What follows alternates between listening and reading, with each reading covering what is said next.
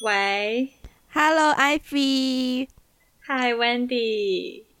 我们我们今天直接一点好了。就是，嗯，呃，开个门见个山，因为我们，因为我们上一期节目不是聊到了一个买买买的事情嘛，然后在当中呢，嗯、我们前半部分有少少的涉及到一些，就是关于一些既定印象 stereotype 一些偏见的 topic，所以我们今天想说可以展开这个 topic 来去延伸聊一期节目。嗯，好，然后继续。今天的山就是 今天的山，对，就是就是我们曾经遇到过的一些 stereotype，就是可能我们身上发生过的，无论是我们被 stereotype 还是我们 stereotype 别人的一些事情，啊、呃，嗯、所以我会就更直接一点，先来分分享最近有一件 有一件让我，等等，嗯，等等等等，stereotype 的中文你是怎么翻译的？stereotype。既定印象，既定印象，嗯，既定，我好像会更加直接的把它，就是当我听到 stereotype 的时候，我会更加直接的把它划分到偏见。哦，那就变得偏见是不是比比贬义了耶？对啊，我觉得有点，因为我觉得 stereotype、哦、本身是一个蛮中性的东西。嗯、那倒是，那倒是。嗯嗯，好，所以呢，那我就先来分享一件。其实这件事我我应该没有跟你讲过，它发生的很很很迅速，但是蛮有一段时间之前了。对，是我在 dating app 上面被 stereotype 的一件事。就因为其实我们刚刚在想说自己被 stereotype 的事情的时候，其实我真的很难想到，因为。我首先个人很反感被 stereotype，甚至我会很害怕，嗯、我会预见说那个那个预是 pre。Preview 的那个预啊，就是不是不是不是 bump into，而是而是 foresee 到可能有人会 stereotype 我，然后我就会在别人还没有 stereotype 我之前，就先把自己拉开那个有可能被 stereotype 的范围。啊，对，所以我其实蛮难遇到说 stereotype 的，但这一件事情真的是让我发生的让我有点措手不及，是这样子的。嗯嗯，嗯，话说在前段时间我呃。大概就那一个星期的时间吧，我重新 download 了 Tinder 来用，嗯。然后呢，我在 Tinder 上面呢，首先是遇到了一个人，但那个人我一度怀疑是假账号。他是他写他是台湾某著名大学毕业，然后在香港工作。但是我跟他就是要了 WhatsApp 之后，我们在 WhatsApp 上面聊天。可是我约他出来见面的时候，对，我就是这么主动。我约他出来见面的话呢，他就开始有点闪避，又觉得说哦不需要见面，blah blah blah，不见面不是也很好？然后我就会觉得哦，你一定是假账号，所以我就对他有点冷淡了那个账号。嗯，然后在那个星期过后，大概两三天，我又 match 到另一个人，然后那个人是应该是澳门的人，但我忘记他那时候是在澳门还是在香港，然后他也要了我的电话，但是他还没有 WhatsApp 我，只是要我我是我只是在 Tinder 上给了他我的电话而已，嗯。嗯，然后呢，到了某一个晚上，我那天有一点点小微醺的状态，然后我跟朋友们在外面呃。结束一个 gathering，然后我回家的途中呢，然后我的手机就 WhatsApp 就来了一条信息，是一个 number 我没有存的号码，然后呢，嗯、他就突然间问我就是一些在干嘛或什么的问题，然后我就回嘛，然后他就问他就问我说还记得我是谁吗？或什么什么的，然后我就因为我当时首先我当时是 tipsy，然后呢，无论是之前的那个台湾男生还是这个澳门的男生，我都没有存他的名字在手机里面，所以对我来说都只是一串号码。嗯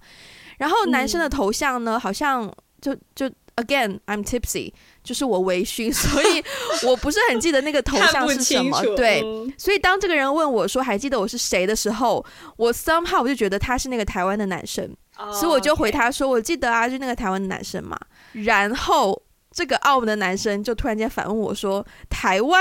看来你就是还蛮活跃于那个 Tinder 嘛。然后我当下就想说，Oh no，我认错了，我就马上回他说，Oh I'm so sorry，然后叭叭叭叭叭。可是那一句话好像就激怒到他，哎，就是因为那个澳门的男生是第一次玩 dating app，所以他可能他可能就觉得哦、呃，我是那种很老手的，就是认识很多人。嗯、可是明白了，我想说，对啊，那所以他问我什么时候开始玩 dating 啊，我都很诚实说，我第一次玩可能是四五年前，所以他可能会觉得我一路都在玩。但是我们之前也聊到过，啊、我之前有大概两年是没有在玩 dating app 的。对，好，然后呢，这个男生呢就就开始就是，然后我们又讲到语言的东西，因为我我打字。在香港，在 WhatsApp，我我都很习惯打英文，因为如果我打中文的话，我要打广东话很累。就是如果你是讲广东话，你就会知道打字的广东话跟对跟对对，就是那个字跟正常的中文是不一样。对，就是你要打一些嗯嗨呀，然后那种字就是用拼音去打就很拗口，就会慢很多。所以我用英文就很快。可是他是澳门人，他是讲广东话长大，他打就很快嘛。他就问我说：“你干嘛都打英文，为什么不打中文？”然后我想说可以，只是我打中文就会变很慢。然后他又跟我说，他突然说：“哦，那我也可以跟你打葡文啊，我打葡文就会很快啊，因为他是澳门人，会讲葡萄牙语嘛。”哦。然后他就开始跟我打葡萄牙语，我想说 fine，那你就打，我也继续打英文呐。他就给我打葡萄牙语，然后就打了一长串的葡萄牙语。我当下就是，我就是呆滞，我想说发生什么事，我就 copy 了那一段丢去 Google Translate。我就觉得他在跟我杠，然后我就丢了那一大段话去 Google Translate，然后就 translate 出来就说什么，呃，就类似于他就在说什么，呃，就是他可能是想要认认真真的用 dating app 找一个女生好好的聊天，好好的发展，可是没想到就遇到一个，就是我不，他就类似于说什么，我不需要，我不需要认识一个认识那么多男生的女生，不不不不不不的，然后是用他的母语说出来的，就是葡萄牙语说出来，然后我当时就觉得。Oh no！就是 Come on，哇就是对。然后我自己同时有点生气，就是你凭什么才刚认识我，面都没见过，才聊几句话的天，就开始有一种就觉得你是这样的人？对，而且你的表达那么的直接，就是你都愤怒到要用你的母语去 表达这件事情，嗯、我就觉得哇哦。塞不塞啊？那种感觉，哦、嗯，但后来就是他当晚好像也很生气，我好像也没有办法跟他继续沟通，我就觉得说，哦，那今晚就先这样吧，拜拜。OK，对，所以你当下也没有解释，你想要解释吗？我其实已经不想要解释了耶，就是你那么快就给我一个定义，我要跟你解释的话，你给我定义的时间可能大概只有十秒钟，可是如果我要跟你解释的话，我可能至少要花三到五分钟。嗯 I don't think it's worth it。加上我跟你认识的时间也不过短短的几个小时，就加起来有沟通的时间几个小时，嗯、我会觉得没，就是没有那个必要的感觉。嗯、对，了解。天哪，你你你刚才讲到了，我觉得有好多误会的叠加，而且是一个误会叠着另一个误会，然后导致整个完整的 stereotype 的形成。是一个很好的案例，是不是？是一个很好的案例。但是你刚才讲到语言哦，其实我也有这个困扰，嗯、就是虽然我也我也讲广东话，但是我不会打广东话的字。嗯，也不是说不能，我不是不知道那个字是什么。就比如说什么呃 gay 啊，还咪在？嗯，呃捞谋捞啦，就是就这种，嗯、我我要找那个字真的好累，嗯、就是我要找好好久，对我都不知道用拼音怎么把它打出来。对，所以其实我我有的时候，我跟我也有一些香港、澳门的朋友，其实我更 prefer 打字的话，我更更 prefer 跟他们打英文，嗯、或者说我我会直接说，你介不介意我打普通话，我就直接打普通话，反正你也看得懂嘛。对对对，我都会先这样说。嗯、你知道我们平常讲很简单，嗨唔嗨？可是我打字的时候就会打成细五细，就细五细，然后那个细我就要找很久，这怎么还没有找到？怎么？这已经是很常用的了。如果是一些比较不常用的，像刚刚你刚刚说那个接还好，就是还买接就是接，哦、这个我也打的多。但是什么哎，反正就是一定要在我们这种语境的人，可能才能体会到那个麻烦的点。对，是是。不捞的捞，我到现在都打不出来，我都不知道这拼音是什么，好难，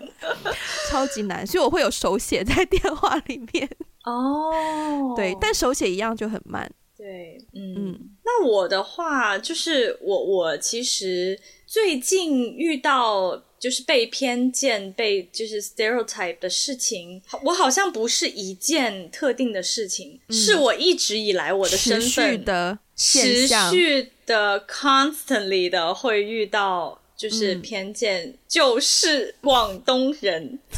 对，我真的是经常经常，特别是大家一起吃饭聚餐的时候，大家都会说那个，嗯、呃，比如说聊到一些奇怪的食物，然后大概大家都会说、嗯、啊，广东人这里有个广东人，哎，广东人什么都吃吧，哎，你们那里是不是什么都吃？比如说，呃，聊到什么什么，呃，因为前阵子我们有有有时候会聊到一些野生动物嘛，就有在做野生动物的一些项目，嗯、然后就说啊，野生动物啊，哎呀，在广东那边 都被吃光了。Oh no，come on。然后，对，就是常常我在一些公共场合，在一些聚会场合，嗯，即便是跟我有一些熟悉的人，大家还是会开玩笑这样调侃，或是有这样的一个，或是有这样的一个一个印象。关于这点，我真的是无从解释。其实我我听了听了听了以后，会有一点点。小生气，虽然我现在已经习惯了，嗯、我真的已经习惯了。嗯、我觉得当我说出“广东人”这三个字的时候，特别是在饭桌上，嗯、我会立刻知道我我会面对一个怎样的一些固有印象、一些既定印象。嗯，但是我还是会就别人说出来的时候，我还是会我还是会有点小生气，我还是会试图解释一下说，说我从小到大真的什么奇怪的东西都没有吃过，你们吃过的东西我都吃过。就是就怎么我的意思是说，你们没有吃过东西，我也没有吃过。嗯，对对，所以这个这个点，嗯，你有的时候我我就会想说，这个这个印象到底是哪里来的呢？如果你说是几十年前在农村，是可能是有，那那广东就是。资源比较丰富嘛，它就是野生动物比较多。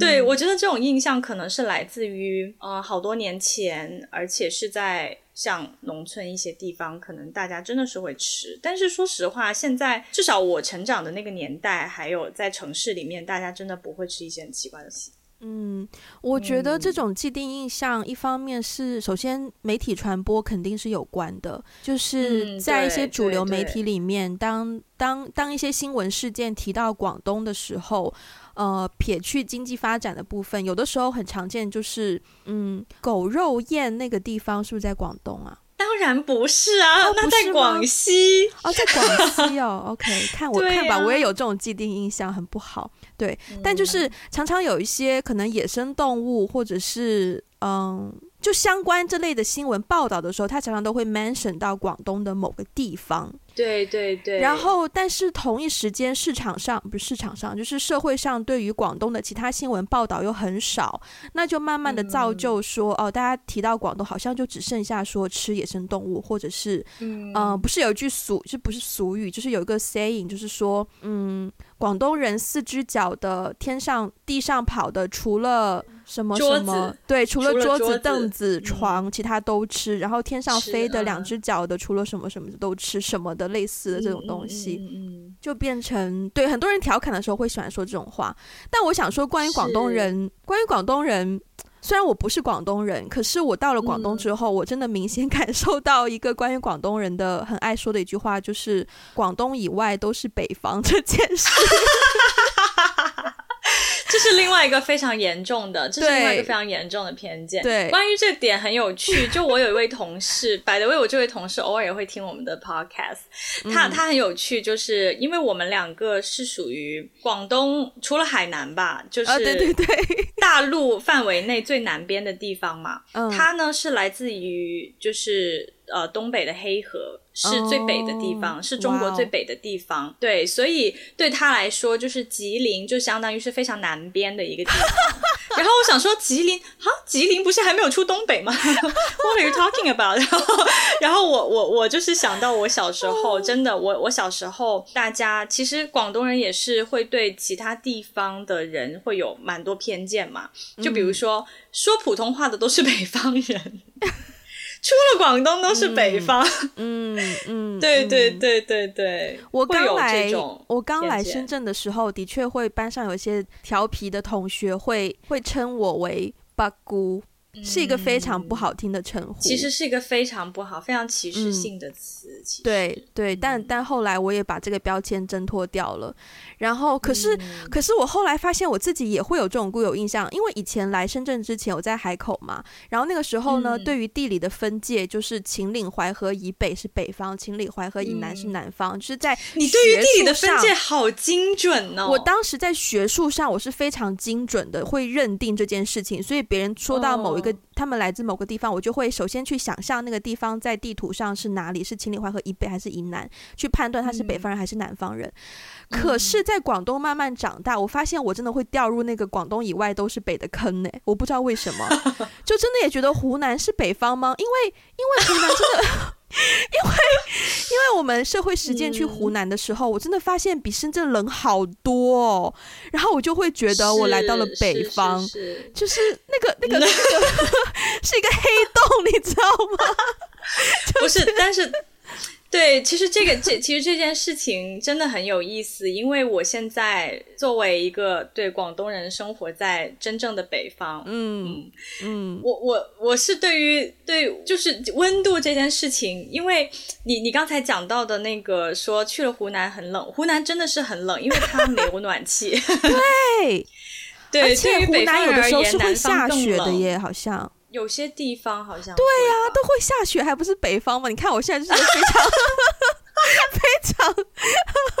思维十分之广东思维，对，嗯嗯嗯，是是是，yeah. 我觉得这种，我觉得这种 stereotype 从好像从我们从小最最突出的就是地图炮？你有听过这个词吗？就比如说，欸、呃，我们说对某一个地区的人有一种既定印象，我们就戏称为开地图炮。就比如说啊，那人又开地图炮。就比如说是呃，好像在比如说在中国大陆，大家听到说河南人，嗯，对河南人有一些既定印象，因为说河南那边有一些小偷之类的，所以哦、oh. 呃，有的时候会就是，特别是我其实是对北方没有太多。这种地域上的认知的，但是我来了北京以后，我发现周围的人会对，比如说他们认为东北人就是什么什么样子的，山东人就是什么什么样子的，然后山西人是什么样的，河南是什么样的，就是我们就把这个称之为开地图炮。其实该开地图炮就是，我觉得是有一种把那个地区的一些 stereotype 放大，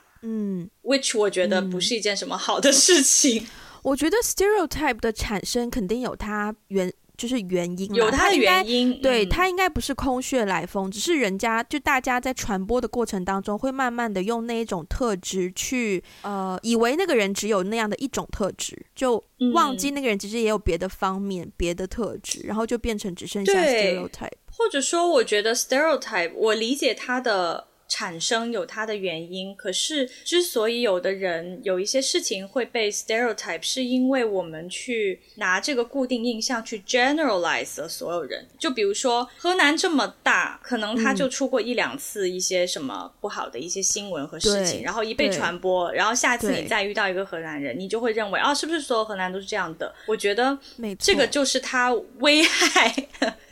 比较大的地方。所以这也是我又要提，就是。媒体的作用的这一点，媒体人的自觉性，以及媒体人的一些从业需要有的自己的道德标准，就是当你在报道一件事情的时候，你真的要去全盘的考虑，说你报道的这件事情在社会上是不是有被报道过，然后报道的就你真的你虽然你在报道说可能哦某一个小偷是河南籍，很简单一件事情，在报道的时候可能你不会觉得它会有很大的影响，但如果你从一个更加广的一个视角去看这件事情的时候，你才会发现到说。你一篇小小的报道会对大家、对河南人、对小偷、对整个社会组成会产生更深的某一种 stereotype 的既定印象，就是这个这个思维是媒体人一定要去有的。如果听众当中有媒体人的话，希望希望我没有希望我没有说错。嗯嗯，那你是什么时候开始对 stereotype 有一些认知的呢？唉，我想想看，应该是初 中、这个、小学、初中的时候。嗯。嗯，首先我看到你在，我看到你在这边讲到一件事情，就是女生数学不好之类的，嗯，这个点，嗯、呃，我小时候数学很好，嗯，就是小学、初中的时候数学很好，小学啦，主要是小学，可能六五六年、嗯、六年级左右吧。然后当时学校有奥数班，那老师就会就是会让班里面数学成绩好的人去报名去参加，然后去参加一些奥数比赛什么的。然后呢，就把我拖进去了。然后我就是上了一两节课之后，我就发现我很不喜欢，就是。我可以做完的，我可以把那件事情完成，只是它需要我耗费多一些时间和精力，然后去才能够撇除我心中对这件事情不喜欢的部分，然后才能够把这件事情做好。所以这个过程对我来说有点痛苦。但是呢，身边的人都觉得啊，你数学这么好，你就应该啊，就可能老师跟家老师跟我爸沟通的时候就会用到类似的语句嘛，就是说哦，他好像有这个天赋，你应该要培养或什么什么的。但我就是不喜欢呐、啊，所以我就一直在想要挣脱奥数这件事情。所以到包括说初中升高中，我们学校不是有一个超长班可以去考试嘛？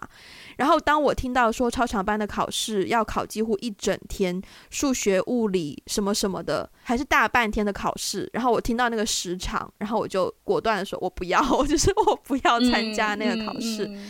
然后以及。初中那段时间呢，有一部电影。叫做《High School Musical》，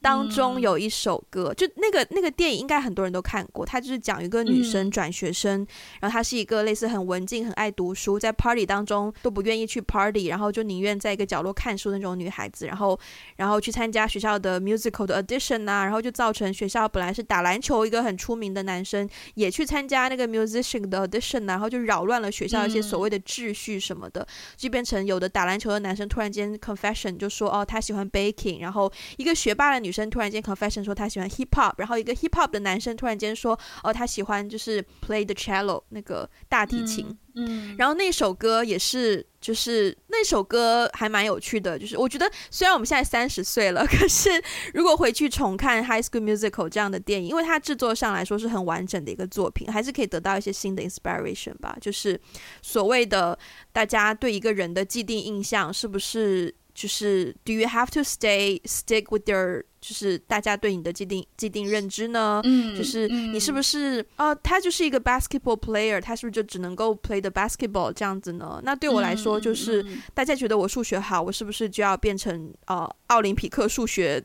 的竞争者？blah blah blah 呢？我就觉得我不要，我不喜欢，就是不喜欢。你觉得我做的好，不代表我喜欢的那种感觉。嗯、所以我大概从那个时候开始就。很害怕别人觉得我某件事情做得好，某种程度上，oh, 就他们会觉得我做得好，是不是就代表啊，我可以就往那个方向发展呐、啊？然后就给我很多不必要的 pressure，、嗯、不必要的 push。那我就觉得 no no no no no no no no no no no no，就是，嗯，那种感觉。嗯，那你呢？你刚才对你刚才讲到那个从数学好这件事情，然后再到那个 High School Musical，对于你的这个启发，我还蛮 impressed 的，因为其实我我也看过，我也看过 High School Musical，然后我也就是关于女生数学不好这件事情，我小时候是相信的。我相信的原因是、啊、对，因为我初中在的那个班也是一个，就是相当于理科竞赛班吧，就在那边去搞一些物理竞赛、数学竞赛什么什么的。哦、然后我们班大概四十多个人，只有不到十个女生。嗯，所以，所以我我小时候是，我小时候没有觉得这是一个偏见，啊、你知道吗？就小时候我我认为可能就是这样的。嗯、对，然后但是你像特长班，我们以前年级里面有那种像什么。什么所谓的特长，也包括体育特长，包括舞蹈特长、音乐特长、艺术特长。特长班就女生很多啊，嗯嗯嗯，所以我这个东西。我我以前根本就没有意识到它是一个 stereotype，嗯，对。然后，但是小时候因为我比较调皮嘛，很多人都会觉得啊，调皮的小孩就是成绩成绩差，乖小孩就是成绩好的小孩是很乖的，是不调皮的。嗯，嗯，但是我成绩还可以，其实我虽然比较调皮，嗯，但是该该。就是该该做的我还是会去做，嗯，嗯对嗯，所以那个时候我会有点嗯不爽，对，就是比如说别人觉得、嗯、啊我调皮，然后肯定是一个成绩不好的孩子，我就会对于这个印象有点不爽。可是我第一次哦，就是真真正正意识到什么是 stereotype，那还真的是我第一次出国以后，嗯嗯，就是我。高中之前在节目里面有分享过嘛，高中的时候去英国参加了一个夏令营，因为那个 stereotype 跟什么呃什么女生数学不好啊、调皮就是成绩差这种比起来，真的是太大巫见小，就是小巫见大巫了。我第一次出国，那是我第一次知道别人对于中国人有一些什么样的印象，我以前是不知道的。对，然后。我还记得，真的是刚出国的时候哦，很很有趣。我们就是在在在一个学校里面，就我们学英文嘛，那个是一个 language school，然后就有来自欧洲什么各个国家的一些一些小朋友，大家大家在一起，呃，不也不是小朋友了，青少年了，反正。然后对，然后呢，你知道吗？我人生当中就是。当我遇到一个外国外国同学，我被问到的第一个问题，第一个问题哦，嗯，不是 What's your name 啊，什么就是什么 How are you？哎，不是这些哦，我被问到的第一个问题是、嗯、Do you play kung fu？对，然后我就我我就是满脑子的问号，你知道吗？I'm sorry，what？就就啊。就啊，我以为我听错了，我真的以为我听错了，而且，嗯、而且其实我后来才发现，比如说像李小龙啊、成龙什么这种在，在在在在外国人很。里面很红的一些所谓的武打明星，嗯、我跟他们一点都不熟，就我根本就不知道他们是谁。我们小时候长大根本就也不能说很经常看，嗯、其实没有很经常看。对，而且他们红的时候应该是比我更，更早更早的时候嘛。对，对。然后我被问到这个问题，我真的是我真的是满脸问号，我都不知道怎么回答，因为我都不知道这个问题是从哪里出来的。然后我就、嗯、No，然后然后第二个问题是 Do you eat rice？rice，然后我就想说，Who doesn't eat rice？对，然后就 Who doesn't？然后我就起了更多的问号，我此时全身上下都是问号。然后我说，Yeah，然后他，Do you eat rice every day？然后我说，Yes，of course。然后下一个问题是，Do you eat rice every meal？然后，然后我就说，我想说，我，然后我就想说，吃米饭是什么？米饭是什么不能吃的东西吗？就是，我就很好奇，我想说，对，我就想说，米饭是。是什么吗？就是他的那个惊讶程度，就仿佛我每天都在吃巧克力，就是我的主食就是就是巧克力。我想说，米饭是什么不能吃的东西吗？然后他问完那个问题之后，我我就说，对啊，我们吃啊，吃米饭啊。然后然后然后他就非常激动，就是说，哦，Chinese eat rice，they eat rice every day，they eat rice every meal，就是之类的。然后然后我就想说，啊。就是 我想说，这是一个，这是一个要需要拿大喇叭，就是公放 的一个信息吗？我就不明白，我真的是，我真的是不明白。那是我第一次很深刻的体会到什么叫 stereotype。嗯，对。然后还有，我经常会就是，嗯，经常会被问到的问题，还有就是说，呃，比如说他们谈到对中国的印象就是工厂，嗯，就是你是不是见到很多工厂？嗯，然后我想说工厂，哎，我就觉得很奇怪，哪个国家会没有工厂呢？嗯，为什么工厂是中国特有的呢？我就不理解。嗯，嗯，然后我说没有啊，从小到大我没有见过一个工厂，他们就很惊讶。后来我才知道，他们之所以有这个印象，是因为他们用的、吃的、穿的所有东西都是 Made in China。Yeah，所以有很多东西是在中国的工厂生产制造的，然后再出口到他们国家。嗯，然后我就是你知道，所有的这一切的印象，在我出国以前根本就不知道，嗯、我根本就不知道别人是怎么看待我们的，嗯、然后我也不知道他们那些 stereotype 到底是是什么什么哪里来的。嗯，那个是我第一次切身对 stereotype 有一个很深刻的、嗯、很深刻的感知啦。你这样讲到，我突然想到的是，我刚来也是刚来深圳的时候，当时班上的同学知道我家乡，嗯、因为常常小就是小学，你常常要填填很多资料，然后就会填籍贯。对不对？嗯，然后呢，那个时候籍贯我就写甘肃嘛，因为哎，嗯、我是啊、哦，我大家都知道我是兰州出生的嘛，对，没关系。然后就会写甘肃，然后大家就会看到说哦，北方。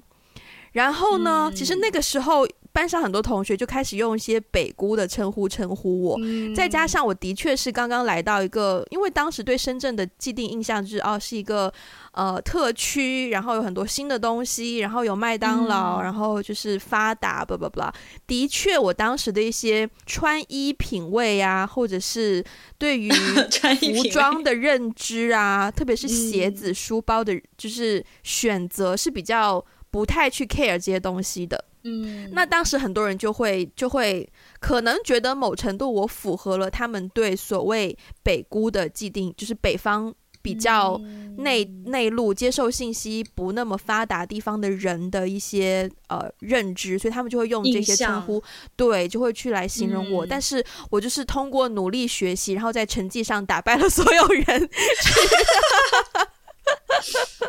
对，但是在这里我想要穿插，呃。先先先讲哪个好呢？好，先讲先讲先讲在香港的这件事好了。就是呢，嗯，嗯，可能很多不太会讲广东话的大陆的朋友对香港的一些很认知，就是首先香港的服务业态度很差，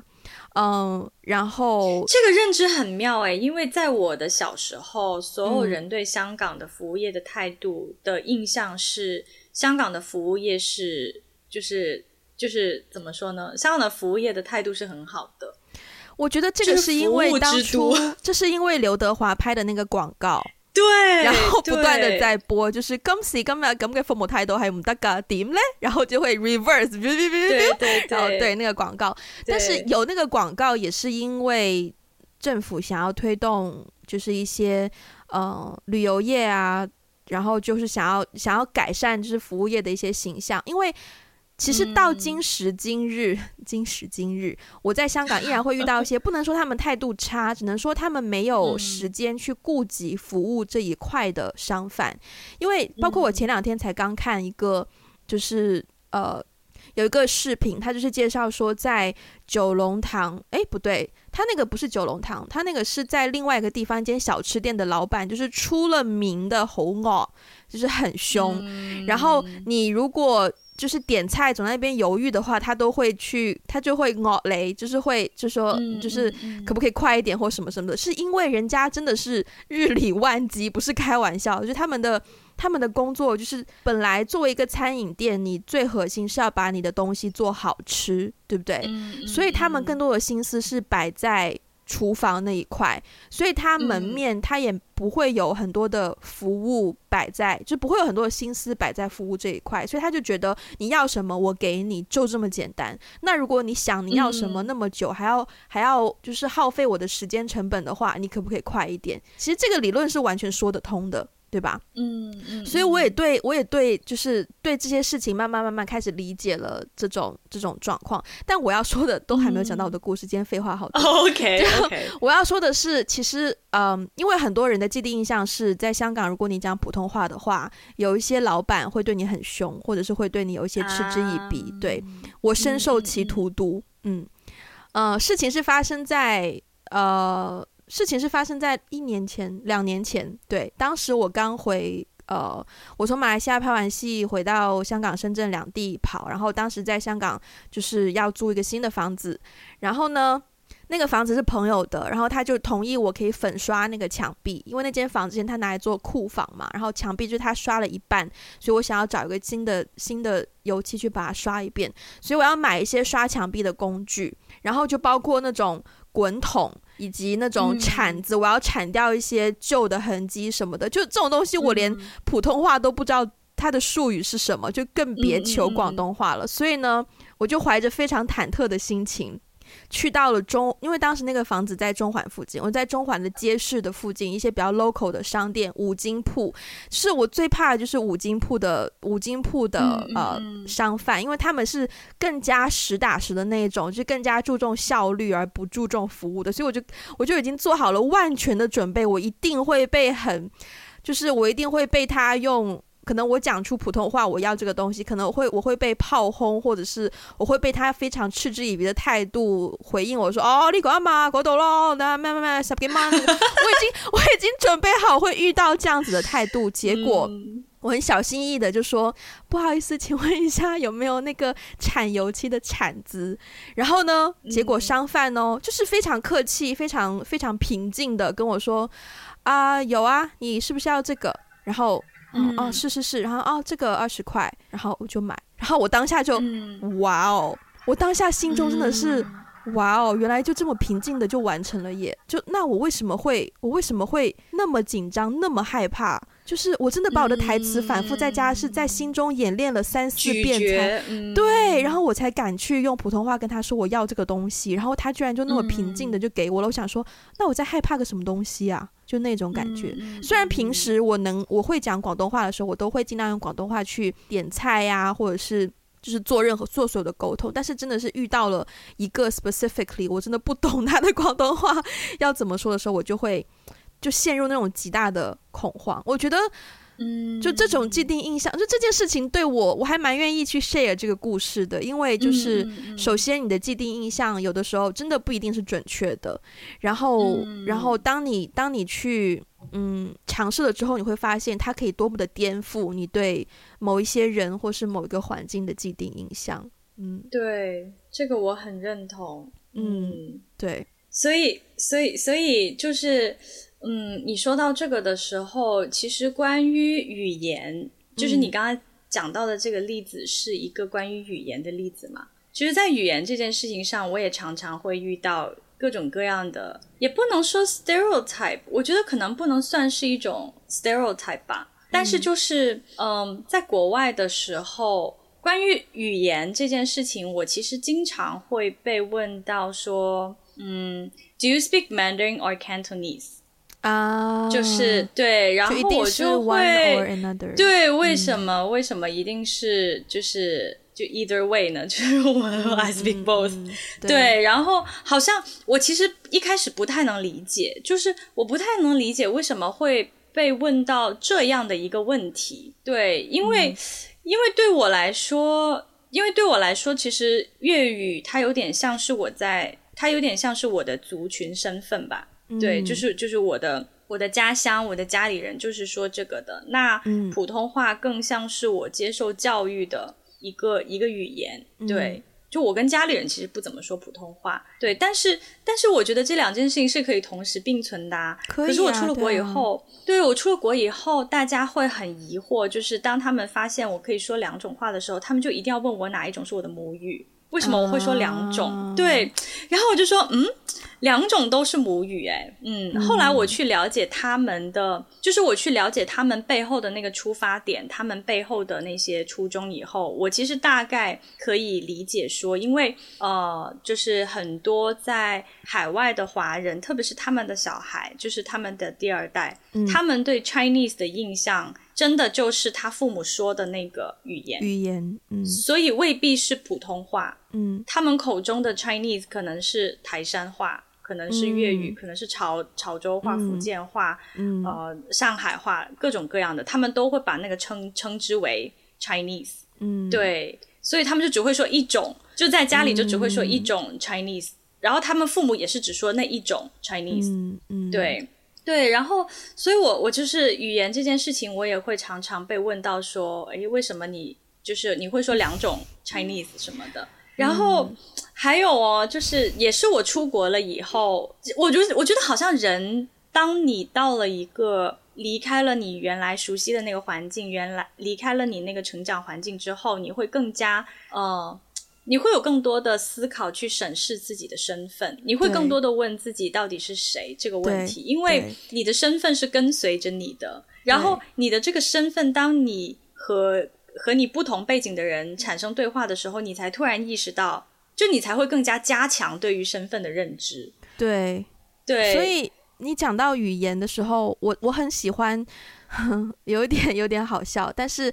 如果说广东话是方言的话，呃，我我我不会我自己家乡的方言，我唯一会的方言是广东话。就我是一个讲广东话的西北人。嗯 就是，就我我也是最近，我也是最近可能两三年才更加的愿意去这种思，愿意用这种思维去定义我是谁，因为就大家听说听听到说我的籍贯或是我的出生地是是兰州是西北，都会觉得你是假西北或什么的。我觉得我觉得、嗯、哦没关系啊，我我我，但是我的确是出生在那里，而且包括说嗯，嗯。在那个地方出生的人，可能在皮肤上，比如说我的皮肤特别白，西北人真的很多人是特别白的，嗯、但只是说他们在一些比较高原的地区，可能晒日晒比较多，才会慢慢的变得皮肤开始有一些黝黑或是一些高原红。只是我从小就离开了那种自然环境，但是我本身我还是觉得我本身身体当中有一些有一些基因，就是那个地方的人会有的，对。嗯嗯嗯。但是在语言方面，就是我觉得语言是代表了你的成长的文化给你造成的一些影响。那我在成长的过程当中，我又接受到了广东的一些文化的。教育，然后包括来到香港之后又会讲广东话，嗯、所以我就变成了一个讲广东话的西北人。我觉得很有趣啊，嗯、就是对啊 I'm proud to introduce myself as that。对对，嗯、我我觉得我觉得很多 stereotype 的来源，可能其实是因为大家对于某一个地方的人。很单一，对，就是说，大家可能很少见到说人可以又可以这样，又可以那样，它可以同时并存的，它是一个 combination，就是有很多不同的元素，嗯、它可以说很多不同的语言，它在很多不同地方成长或经历过，但是大家因为对于那个出身也好，就是对于那个单一的身份的那个印象很强，嗯、所以就常常说起这个哦，就是 我其实想要讲一讲关于深圳人。Oh? 这个这个身份，对，因为我很难解释，就是深圳人到底是一群什么样的存在。就比如说，嗯、我在我现在在北京，别人问我、嗯、你是哪里人，我都会说深圳人，然后别人脸上就会冒出一个巨大的问号，嗯、就说。啊，深圳不是都是移民吗？深圳有人吗？啊，之类的。就问你说，其实你到底是哪里人？对对，他们就说，其实你到底是哪里人？嗯、然后我就说，我就是深圳人呐、啊。他说，那你父母是哪里人？我想说，我父母是哪里人不重要啊，我又没有在我父母成长的那个地方成长。嗯、对，对他们会习惯用习惯去定义。对，我就是在深圳出生长大，那我最熟悉的，对我来说，我的家乡就是深圳。那如果你要问到说我父母是哪里人啊，那我可能会在就是 be more specific 一点，就是啊，我们家也是广东的，就我爸爸是客家人之类的。可是我跟 客家也不是很熟，说实话。对，所以就是关于关于这个地域的这个身份，然后比如说北京，可能在北京的人对深圳人有这样的印象。那我以前也有遇到过香港人对深圳人也有他们自己的一些既定印象，比如说，嗯，比如说我我几乎认识的，当然我认识的香港朋友很多不是在香港认识的，很多是我在、嗯、呃美国的时候认识的。对，他们家里可能是香港人，嗯、只不过后来，比如说全家移民到了美国，然后也有的是香港的朋友，就是高中毕业以后到美国去念书这样子认识的这些香港朋友。嗯、他们听到我是深圳人的第一个印象就就是深圳系咪好乱㗎？嗯、就是说，对，就是说深圳是不是治安很不好，很乱？嗯嗯，然后甚至有一次哦，嗯、甚至有一次我有一个香港朋友，就是我们都从美国呃回到，就是回回回回国，然后过春节嘛。然后呢，他就回到香港，我就回到深圳。然后他说他他没有去过深圳，他很想要来找我玩。我说好呀，嗯、然后我会在哪个哪个海关接你，我会在那个口接你。嗯，我不知道听众朋友们有多少知道深港两地的一些一些一些 一些一些一些具体的事情。就是首先就是。香港的那个信号在大陆是收不到的，就是是收不到的，就是大陆的手机到香港也是收不到的。你要开，对，你要买买一个新的卡，或是开什么什么全球通之类的才可以。对，然后钱也是要换的，不可以直接货币是不会直接流通的，你要换港币或换人民币之类的。然后呢，所以他因为要过那个关，也就是说他会有那么个大概。嗯，也就不到十分钟时间吧，会联系不上。嗯，对，因为他要换卡，然后他要换人民币，然后他父母就不让他来啊。他父母对他父母就会觉得深圳很乱，然后然后就就不让他来，然后所以他来的前一天晚上就跟我说，他父母不让他来，就很着急，怎么办？然后我就跟他解释说，你在哪里哪里，就是我的我我在跟他解释说，其实你基本上一出关就可以见到我。嗯，但是确实有一段路你要自己走，然后那段路也就三分钟而已，三分钟。对，然后我告诉他，你你出了关以后，你在哪里可以换卡，可以换人民币之类，你真的 literally 一出来就可以看到我。那是什么时候的事情啊？那大概是我在美国读书一四年、一五年、一四年吧，好像。Okay, okay. 对对对，然后。然后我就跟他父母解释了很久，当然，当然，隔天他他顺利来了，我们、嗯、我们一起 hang out 很开心。可是就这件事情让我真的是内心有一些会好舒适，哦、我觉得对啊，这个误会好深。我还有遇到过在美国的时候，还有遇到过一些美国朋友。嗯、呃，其实我大部分美国朋友可能都是华裔或者是华人之类的。然后呢，嗯、就有一个朋友，他他妹妹呃大学的时候想要。到中国来做交换生，结果被家里人反对了，因为家里人觉得就也是、嗯、也是一样的理由，就是说啊，觉得中国可能治安不是很好啊，很乱啊，啊什么之类的。然后我听到这些，我都会觉得，嗯，怎么说呢？就是我就是就是 I understand where that comes from。对，我理解他们的 stereotype 是从哪里来的。嗯，但是呢，另外一方面，我又很想要解释说，有一些。真的是媒体在夸大的部分，而且也不是所有的地方都这样，恶性事件哪里都会发生。对，所以，所以就是关于关于语言也好，还有我的就是我我的这个所谓的族群身份，对，嗯、常常就是伴随我一生，就是好像我到哪里都会，嗯、其实我可以预见到，就是会有这种 stereotype。的发生，嗯、但我现在也毕竟长到现在这个年纪，也可能也不能说习惯了，有一点习惯吧。嗯、对，也有一点点习惯了，我就会平心 静气的去解释。如果你相信我，你愿意相信我的解释，那我可以，就是我我打破了你的这个 stereotype，我觉得是一件很开心的事情。但如果我不能打破，嗯、那就。随缘吧。我觉得在我们这个年代，其实 stereotype 是更加容易产生，因为网络太发达了，嗯、大家拿到资讯太、嗯、太随意了，所以就造成我们对这个社会、对这个世界的很多认知都是来源于不同的媒体的报道，无论是自媒体也好，嗯、还是一些官方媒体也好，嗯、那就变成你如果只是通过媒体去看的话，你永远都只能够看到事情的。一个面向，如果你真的想要去认识，并且去真的了解这个世界的话，真的要多走出去，去现场，去用你自己亲身去感受，去去接触，你才可以得到一个更全面的认知。否则的话，就只能是一层又一层的 stereotype，然后衍生成更深更深的矛盾。我觉得这是真的是一个非常。非常恶性的一个循环发展下去，对，嗯，所以你你你会有遇到过什么样其他类型的 stereotype 吗？除了你，比如说你刚才讲到你的家乡，你说的语言，还有没有别的？包括你的你的专业，专专专专业，专业的话，我最近不是拍了一个短片嘛，嗯嗯。嗯可能很多人就是，如果不是不是从事这个行业，其实哪怕你就算你是从事这个行业，可能你刚入行，或者是刚接触，或是你接触的不同面向的话，大家嗯就会以为说，哦，你拍了一个东西，哦，那就有的看，那哪里可以看，对吧？很多人会会有这样的问题，包括我我。呃，我研究生刚毕业的时候拍的那个研究生作品，然后拍完之后呢，也是很多人问哪里有的看，但我当时的回答是版权在学校，所以我没有办法给你看。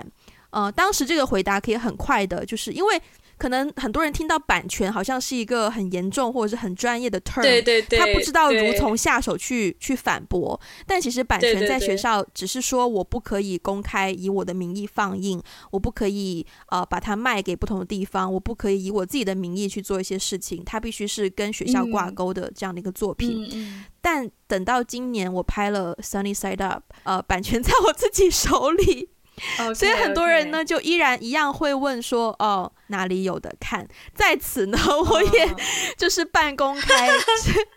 就是顺便给一些有在关注的朋友说：“呃，嗯、呃，他会有有朝一日我会把它放在网上，只是现现阶段我需要。”嗯，它对我来说也是我事业发展一个很重要的一步嘛，所以我需要说去参加各式各样的电影节呀、啊，增加一些他在专业领域的曝光。那电影节的话，有一些电影节他会要求你说还未未曾举行过公开放映，或是呃未曾就是参加一些未曾得奖或不不不，他会有一些这样的要求。那所以为了 fulfill 到那些要求，我暂时不能够呃举行说很公开的放映。那另外一个角度就是说。可能是从一个 marketing 的角度吧，就是如果我现在就直接公开放在、嗯、放在网上一个链接，啪就 po 出去说大家来看，大家来看，那请问我以后线下搞放映，你们还愿意再来一次吗？嗯，对，因为我其实是希望大家可以在一个更加专注的空间去去看，而不是说随随便便你一边吃饭一边看。如果是这样的情况的话，嗯、我控制不到，会觉得。就拜托大家纵容我这一次第一次自己拍了一个自己的短片，想要有一些控制欲在手，嗯、所以、嗯、所以所以就是还不愿意说这么快就如此之公开的放在网上有个链接给大家看，对、嗯、对对对，所以这可能就是一个偏见吧，可能很多人觉得啊，那你拍了就是要给大家看呐、啊，但但但如果你了解这个行业，了解这个体系，了解做一个 导演发展需要的东西的话，你就会你你可能才能够。呃，接受我的说法，就是说，哦，不是说拍完就可以马上给你看的。嗯、我拍完，我要参加影展，嗯、我要先给专业的一些、嗯、一些人，也就是就像长片也是一样，不会拍完马上就上映啊，也要排期啊，嗯、也要参加比赛啊，也要有各式各样的工作才可以放映。它就是类似的道理，对，嗯。嗯你呢？所以你你你有、哦、OK，因为 因为我在想，就是说这个可能是你常常会获得问题，但是你有遇到过那种，就是比如说别人听到你是一个，比如说你是一个电影人，嗯，或者是别人听到你是个导演，嗯，别人会对这个这个词这个职业有什么那种 stereotype 吗？通常如果是跟第一次介绍的人介绍说 I'm a director，通常大家都会问哦呀，呃，你导了什么？这是第通常很重很很很很常出现的问题，呃呃，我一开始真的不知道怎么对付这个问题，因为在我的逻辑里面是说，if I want people to recognize me as a director, I need to recognize it for myself first。就无论我有没有作品，我要先认可自己就是一个导演，我才能够慢慢的去找到自己作品的机会。所以一开始我的确没有作品的时候，我不知道怎么回答这个问题，但后来我就会觉得。呃，他如果问我说，哦，那你导了些什么？我就会说，哦，I do shorts and I'm working on my feature。然后，然后，对，就有一些 working in progress 的东西，然后就慢慢的那个，慢慢让那个认知去诞生吧。就他对我来说也不会造成很多困扰啦，嗯、只是说，嗯嗯，我也不会认为它是一种 stereotype 或怎么样，只是说，嗯，yeah，只是说自己可能要学会面对这类型的问题而已吧。对，嗯嗯，了解。那我的话呢？我觉得我每次说到自己专业，其实有点尴尬。嗯，特别是我觉得我对你都会有这样的。我一开始其实听到你的专业，我也会好奇你的专业。因为，但是，但是你知道，这种尴尬我在国外从来没有过哦，从来没有过。就比如说我，OK，我本科是 Political Science，你知道在国外学 Political Science 的人有多少吗？就是。随随便便，我真的是觉得十个人里面找五个人，可可能是因为我是文科生啦，所以就是我比较容易，哦、也会比较容易遇到自己自己圈子里的人。但是我真的是觉得读 political science 的人多到一个不行，感觉就是一个很泛的学科。可是我我把比如说我把它翻译成中文，包括我父母也很尴尬。别人问到说：“啊，你女儿念念什么？”然后他们说：“嗯。”他们一般都会说，他们他他们也不知道我在念什么。但是其实，但其实如果比如说前几年刚回国的时候，别人问我，我就会说啊，我是学政治的。然后他们就说，你要从政吗？然后我就 天哪，好可怕！因为我也很好，好可怕的解读。我也很好奇，说学政治，那学完就要做政治吗？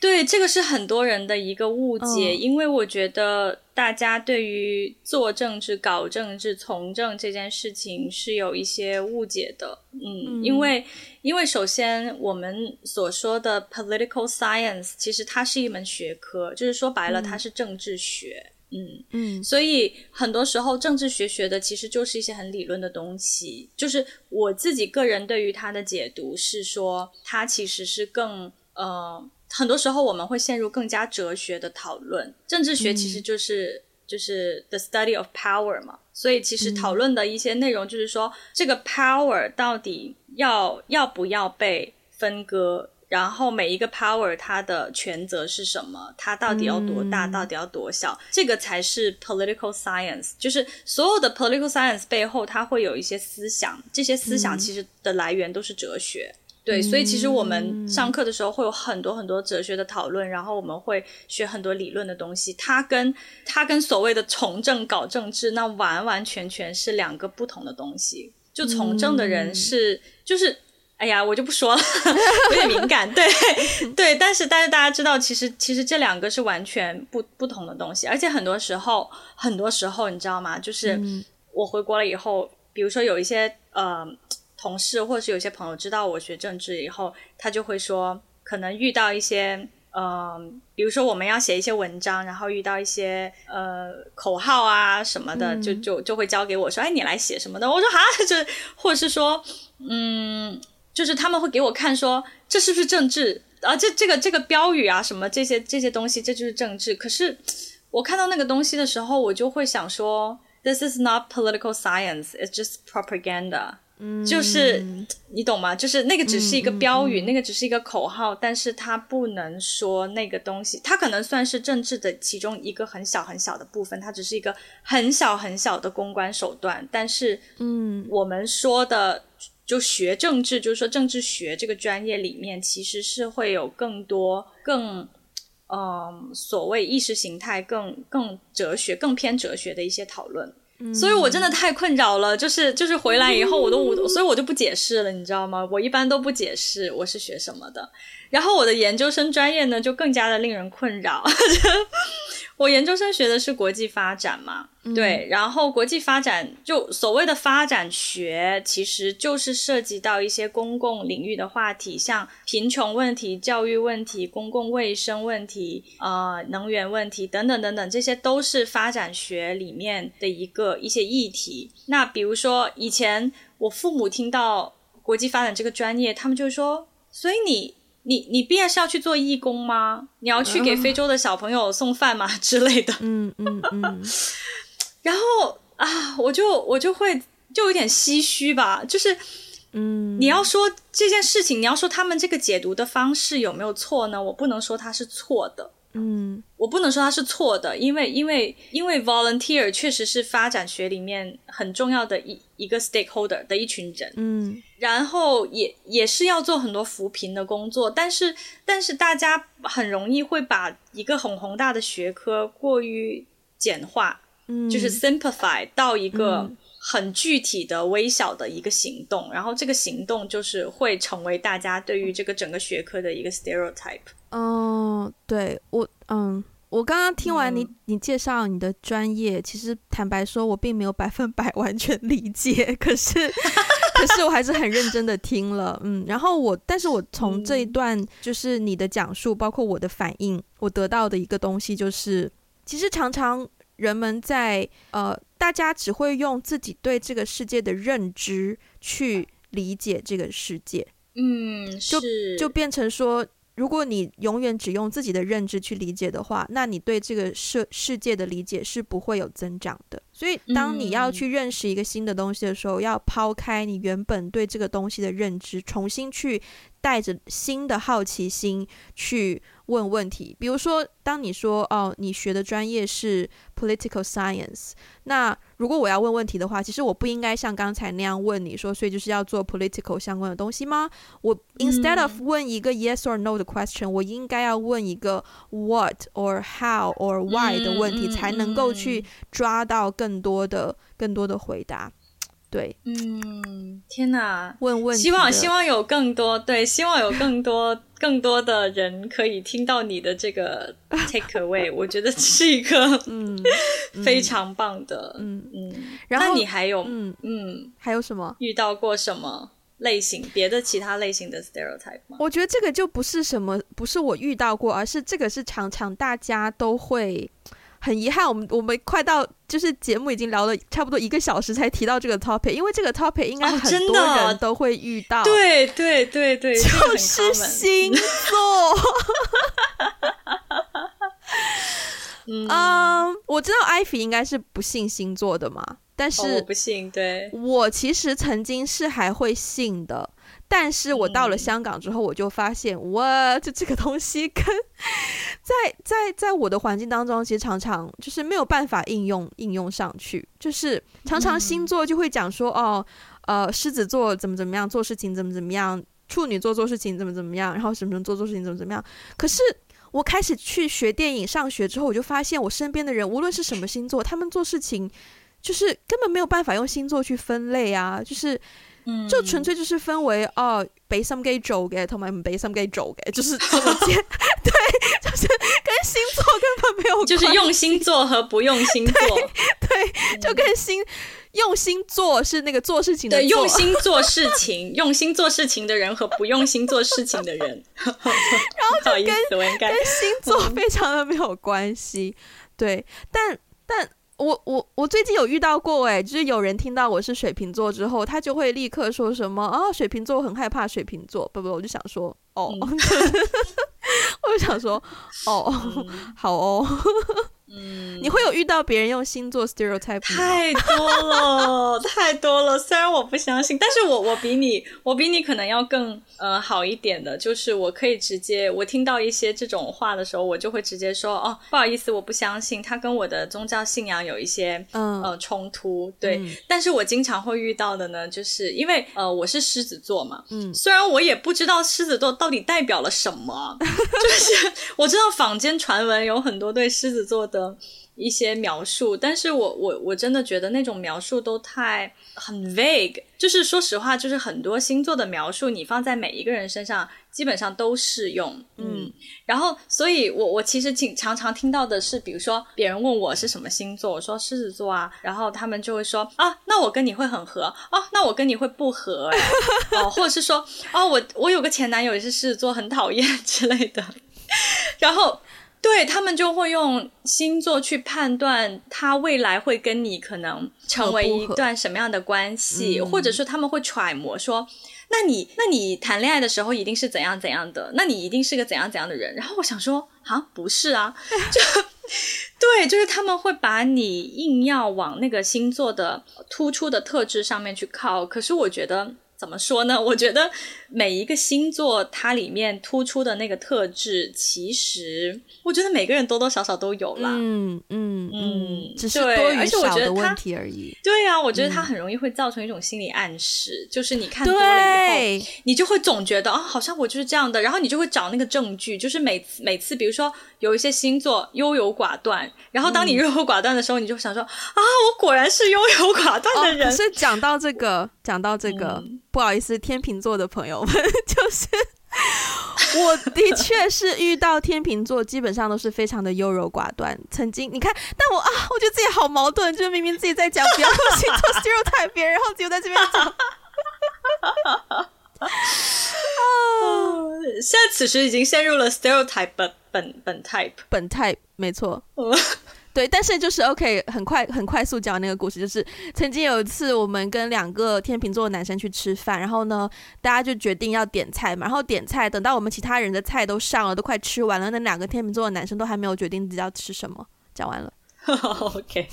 可能只是刚好，可能，只是那两个人刚好是天秤座而已，对。就不一定说是说，因为他们天秤座，所以他们才选得慢，而可能只是他们本来就选得慢，只是刚好这两个人都是天秤座。哦，对，我我是觉得，我是觉得这样的归因有一点有有一点危险，就是说，如果把所有的归因都被归到星座上去，其实会，很危险，我觉得会。我觉得会抹杀掉这个人的一些个人的特质，对，对，因为我觉得人是很丰富的，每一个人他成为今天他的样子，也肯定是有他的过去的经历，他的各种出身背景、性格，所有的东西、家庭原因造成的，对对对，就是你很难说就一一定是。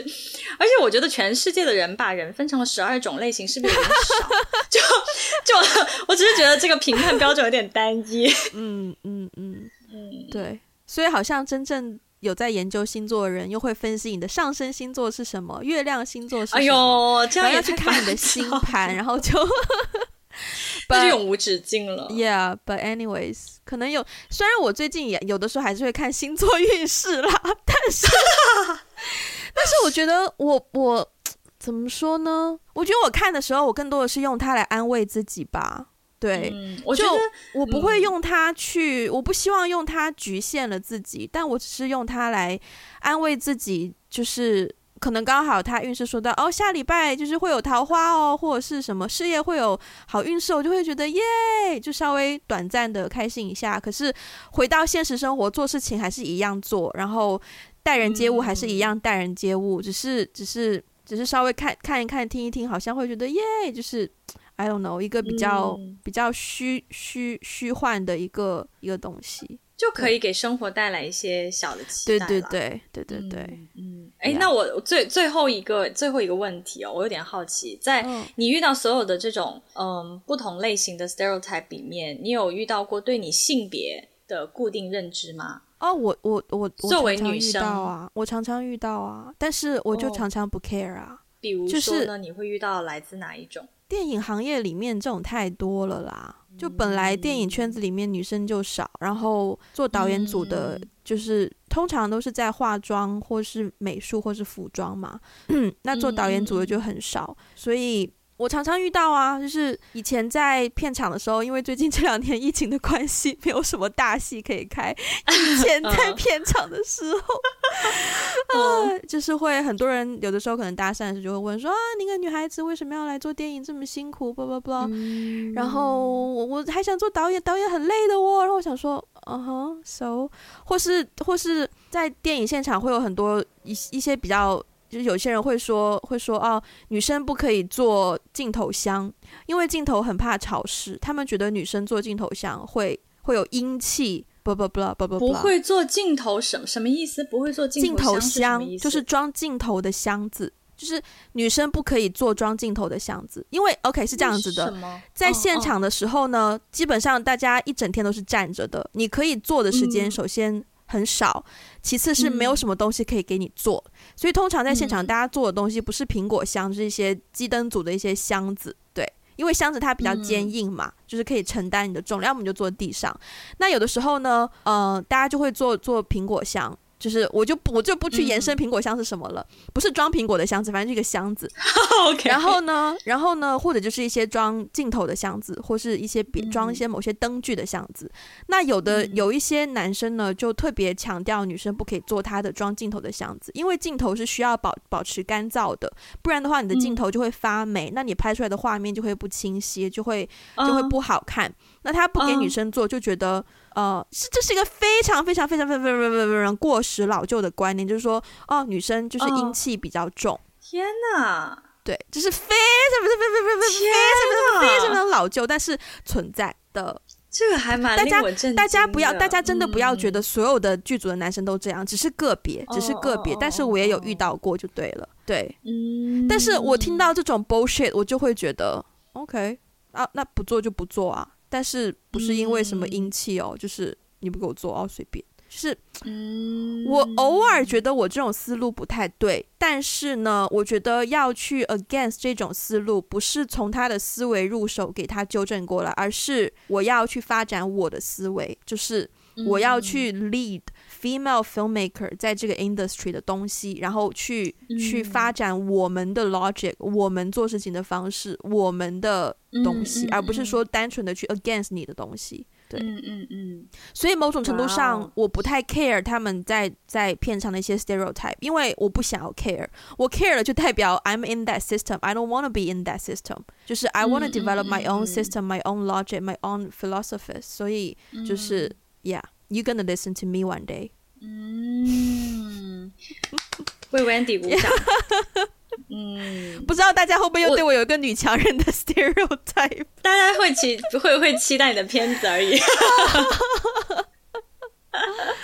嗯嗯，我觉得不要轻易的定义别人吧。嗯，不要轻易的去定义别人吧。对。是关于性别这个点，其实我是在回来以后，其实以前在在美国的时候，我就觉得有自己的性别，好像有的时候会处于一种劣势，因为好像就是在美国有这样的一种叙述吧，就是我不知道你可你有你有听有没有听过，就是我们本来就是 Asian，然后又是 female，就是 Asian female，就是 minority 中的 minority，嗯。所以，所以就是在美国，这种叙述还蛮。还蛮 popular 的，而且有的时候确实在一些场合里面，比如说在班里面上课，我们以前上课是需要辩论的，我们有很多辩论的环节。哦、嗯，我有的时候就会觉得我说的话不被听，嗯，对，就不被听见。就我觉得，但是这个这个原因有很多，就是有可能是我的观点问题，有可能是我表达不清楚，因为毕竟英语又不是我的母语，还要跟别人吵架，就是、嗯、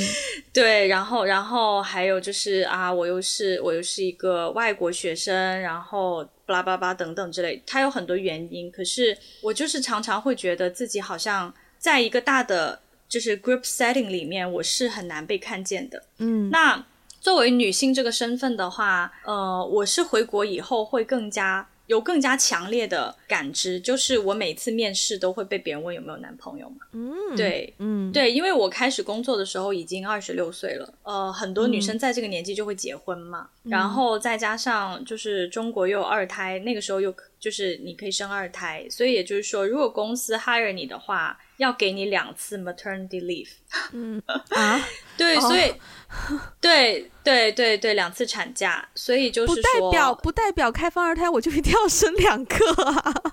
对，但是很多人会 assume，就是说，就大家还是会有这个 assumption 吧。嗯、对，所以你像男生面面试，应该很少会被问到这个问题。嗯、可是女生被面试，真的就是。十个 HR 九个都会问你啊.你你有你有没有男朋友？你有什么私人的打算之类等等的.所以就导致，而且包括有很多女生会在这个过程当中很难平衡，会被问到说，哎、嗯，你要怎么平衡你的你的家庭和工作？我们这份工作很累哦，或者要经常出差哦，等等等等的。嗯，对，就是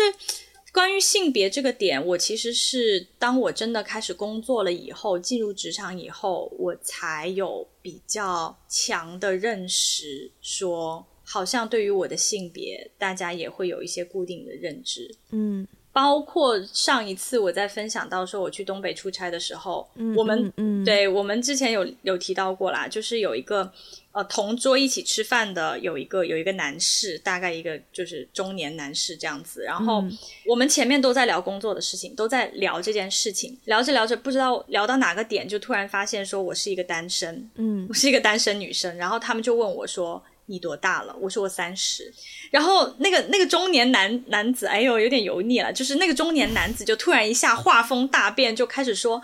那个我觉得你现在最重要的事情不是要做这个项目那个项目，而是要找一个人嫁了。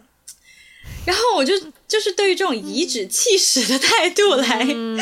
来跟我说这种话，我真的是觉得有点恶心。嗯、我当下真的是有点被恶心到了，对，但所以我，但是我当下还是怼回去了，对啊。我就说哇，你说话跟我这个跟我跟我爸说的话很很很像，我爸也说过类似的话，嗯之类的，嗯，对。然后